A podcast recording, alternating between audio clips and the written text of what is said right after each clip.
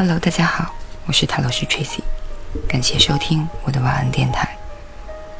下面分享这篇文章：相爱是两个人的礼物，相爱是一个人的武器。爱不等于需要。现实生活中，许多人都会把自己的生活和幸福完全交付到别人的手中。我的朋友罗兰告诉我，她和男友之间出了感情危机。罗兰哭着说：“我一直不知道，原来爱着一个人，并不是意味着要成为他的奴隶。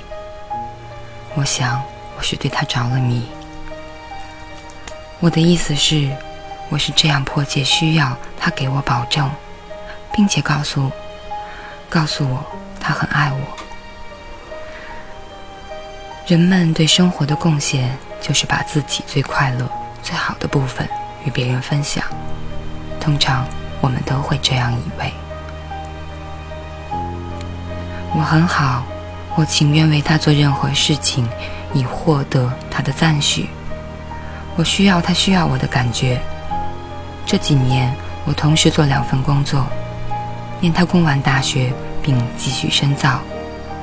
我明白。我实际上是等于耗尽自己的一切照顾他。罗兰的叙述中多次出现“需要”这个词，这是一个关键的问题，也是感情危机的要害所在。人们往往把爱的感觉称之为献身、屈从或是奉献，但实际上这些状态都不对，是我们把爱和需要。混淆在了一起。每个人都应该是完整的、健康的人。人们对于生活的贡献，就是把自己最快乐、最好的部分与别人分享，但不要有任何束缚。自己相信什么，就依照自己的想法去付诸行动。在生活中。人们是这样学会爱的。父母相濡以沫，教会了我们感情是相互依赖的。许多的影片和歌曲告诉人们，只要他还需要我，就表示他还在乎我。我爱他，爱得要死，等等。事实上，相信别人能满足你的需要，就是。在相信一种谎言，而有些人却沉迷于这些谎言中而不自知。人们总是认为，若我爱他，就应该死心塌地；若他爱我，就应该处处为我着想。好吧，好像记得之前读的那篇应该的文章。其实，我们对于感情的认知。也只是把它当做一条通往幸福的路，一种治疗不满的特效药罢了。这种感性的无知，往往导致我们陷入情感的困境。需要是一种基于自我的界定。有时候，你对情感的渴求，并不是由于一个“爱”字。而是你迫切的想满足你在生理上，更重要的是在心理上的欲求。人们可以说，两个相爱的人是两个互相彼此需要的人，但绝不能说两个互有需要的人是彼此感情深厚的人。无论谁都可以分辨得出来，“我需要你”这句话，其中还有多少的个人动机？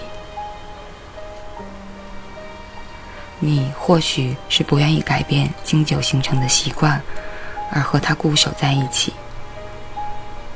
你是想依靠对方来维系你那份藏在习惯后的安全感。你是在为自己疏于改变的惰性寻找一个合理的借口。你或许是因为可以把自己的一部分负担转给对方。而与之长相厮守，你认为他能悉知你的心意，能为你分担解忧，能和你相知相伴，但实际上，你是以此来聊以自慰的。把消化不了的东西传送给对方，是预防消化不良的最佳方法。或许你是因为自己以为对方付出太多而舍不得前功尽弃，你觉得彼此之间的感情就像你亲手扶植起来的小树，尽管历经风雨，如今也亭亭华盖了，绝不忍就此放手。你看重的或许是你付出的心力和情感，而不是出自内心的真爱。还有可能，你认为茫茫人世举高和寡，终此一生知己难得，你应宁愿多付出一些来保有那份相知相惜的默契。你宁愿多付出一些，你以为那就是真正的爱情了。殊不知，你最看重的，仍然是你自己的感觉。凡此种种，都是你所经历、需要与爱的误区。不管你是因为需要而需要爱，还是因为你需要被对方所需要而需要爱。都不是那种基于双方内心契合的、愿意为对方着想的真爱。爱与需要，有时确实是两个模糊的概念，它们之间仅仅是存在一个立足点的区别而已。有句诗里写道：“如果爱你是错的话，我不想对；如果对是等于没有你的话，我宁愿。”错一辈子，或许这才是爱的境界。但是很多人在接纳对方以及对爱的渴望程度上，表现出过强的依赖性。他们总希望别人能够满足自己情感上的一切需要。为了获得这种满足，他们情愿为对方做任何事情。但是在这个过程中，对方成为他们的。一个目的，而不是爱人。一个人若是把依赖的对象放在另一个身上，他必定会感到缺憾和无法满足。天长日久，其不满可能会因此发展成为一种荒谬的行为，对对方表现出来一种永远无法获得满足的饥渴。这种饥渴是很难获得填补的。一个人若是需要药物才会觉得好过，需要咖啡才能保持神志清醒，需要酒才能镇定，或是需要另外一个人的爱才觉得自己有价值，那么他就是一个有隐癖的人，是不理智的。他常常觉得无法获得情感上的满足，而感到悲哀。殊不知，是自己对爱与需要这样的混淆，造成了这种悲哀。在感情方面，他不是在付出，而是欲求欲取。即使有所付出，最终也还是为了获得。当人们在混淆了爱与需要的时候，所谓的爱，无形中剥夺了他人的意志、需求和权利。这时候，这种爱不过是操控和控制的代名词而已。如果以这样的标准来观察，人们会发现自己身边很多以爱情名义存在的情感当中，原来也充满了操纵和控制。说了一大堆的关于理论的东西，好吧，接下来一个例子。李勇是一个非常聪明、热情、真诚的小伙子，他的每一次恋爱都以两败俱伤而告终。当他爱上一个姑娘时，他会每天十几次给她打电话，会在姑娘下班时等在公司大门口，会关心姑娘从吃饭、穿衣服到工作、交友一切行为。最终，他无所不在的爱使姑娘忍无可忍而与他分手。这时候，痛苦绝望的他便会。以自杀来要挟。在大学里有关爱情人生观的讲座中，很多女大学生会在传纸条的时候提出这样的问题：在自己没有相应的心理准备和要求时，对男朋友提出的性要求是否应该予以拒绝？如果拒绝了，是否就会失去这份爱情？是的，有些女孩子会面临这样的问题，她们的男朋友总是说：“如果你爱我，就应该满足我。”这是何等荒谬的言论！这实际上是以爱的名义来胁迫对方满足自我欲求。首先意味着把对方当成独立的人来理解或尊重，尊重他的感觉。尊重他的需要，尊重他的选择，并且在理解和尊重的基础上，给予对方适当的关心、爱护和帮助。当然，这是对爱情当事双方共同的要求。生活中有很多人都能明白这些理论，当他们与同事、朋友交往的时候，也很明白这一点。然而，当他们面对他们最爱的人的时候，似乎总是忘记了这些。或许人们受中国千年文化的影响太深远了，每个人的血脉都印记着这些耳濡目染得来的影响。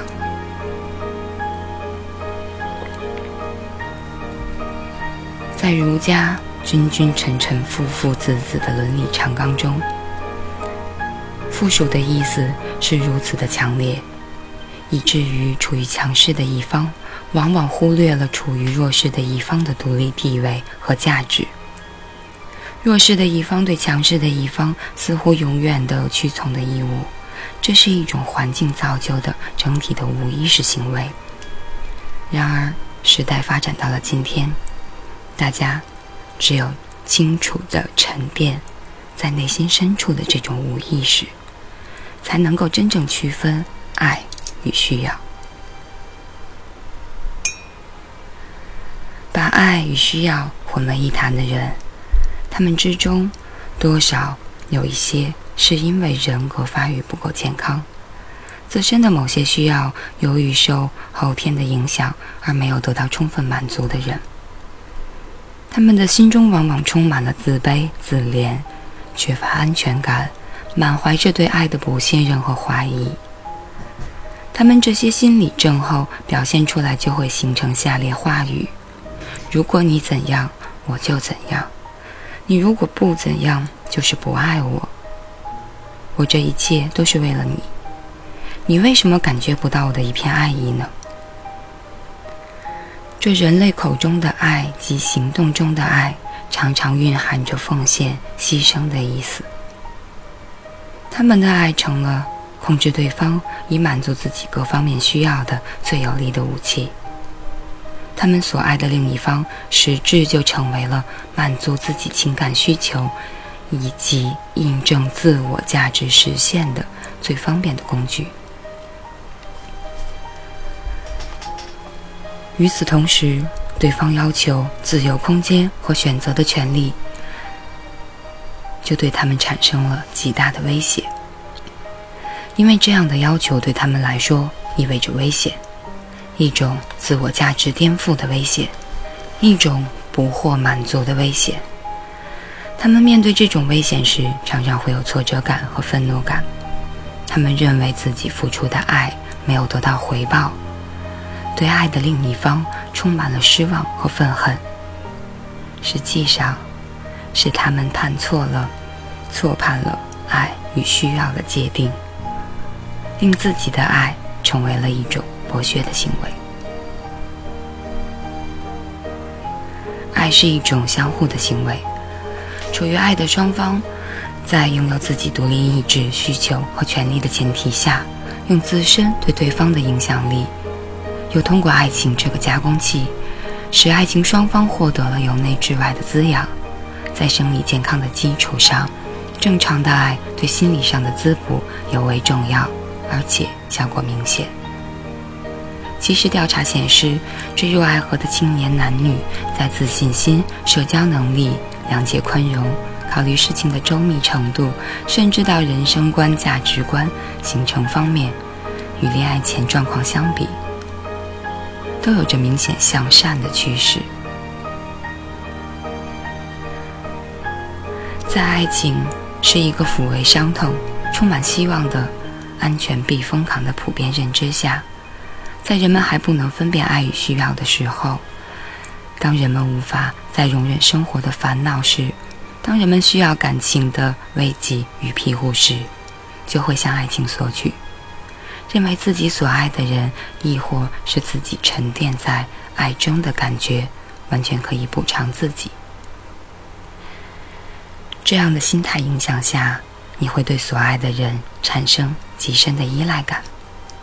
这种依赖感，一方面使得你的爱情充满了多疑、敏感、胡思乱想与伤害；另一方面，如果你让一个人需要你，以至于到了整个身心都依赖你的程度时，这个人就会在丧失自我、企图保留自我的矛盾挣扎中，开始恨你。这些因素都对感情产生了极大的破坏，令爱情的双方不再感觉到快乐。这是因为爱情的双方都不再是一个独立的个体。而弗洛姆告诉人们，当人们像个完整的、安定的独立个体时，才能获得爱。他说：“所谓成熟的爱，是在保有个人的完整性，以及。”个别性条件下的结合。生活中有很多人在寻求爱情，选择婚姻时，往往掩藏了两个动机，那就是希望以此来逃避生活中的烦恼，驱除他们个性上的不健全所带给他们的困扰，并希望以此来填补他们内心的空虚和不安感。在彼此身上寻找庇护和安慰，是因为他们实际上没有自信或健全的自尊。他们之间关于爱的融合，实质上是一种没有独立、没有完整个体为基础的不完整融合。所以，感情的问题往往就由此生成了。以上节选自《当你》。真正开始爱自己。作者陶思璇。关于爱情的问题，也欢迎大家给 Tracy 留言。微信上面好像就能找到，还有微博。以上就是这一篇。